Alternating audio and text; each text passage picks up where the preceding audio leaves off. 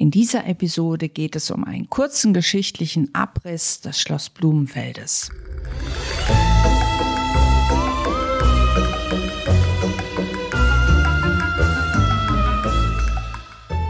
Schlossgeschichten aus dem Schloss Blumenfeld. Das Städtchen Blumenfeld liegt auf einem Bergrücken, einem ehemaligen Umlaufberg der Biber, der hier ansässige Fluss.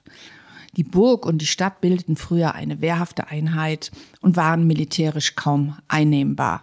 Die Burg lag im Westen und der Häuserring mit seiner Rückseite bildeten gleichzeitig die wehrhafte Stadtmauer.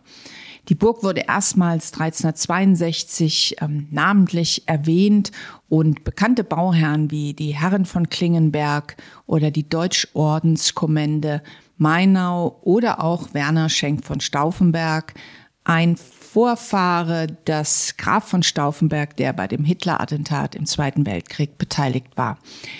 Ab 1511 gehörte die, der Besitz Blumenfeld dem Deutschordenskommende Mainau und 1515 wurde der Südflügel des jetzigen Schlosses gebaut.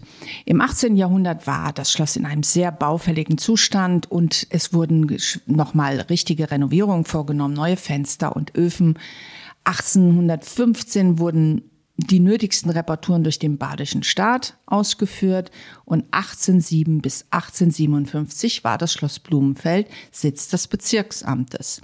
1857 bis 1864 war es Amtsgericht mit Wohnung für die Amtsrichter, also das erste namentliche Co-Living. 1864 verkaufte der badische Staat das Schloss an die Freiburger Kurie, die dort bis 1874 die arme Kindererziehungsanstalt zum Heiligen Josef betrieb. 1874 bis 1876 stand das Schloss leer und äh, verfiel zunehmend und 1876 taten sich 13 Gemeinden zusammen und bildeten einen sogenannten Spitalverein, um darin ein Armen- und Krankenhaus einzurichten.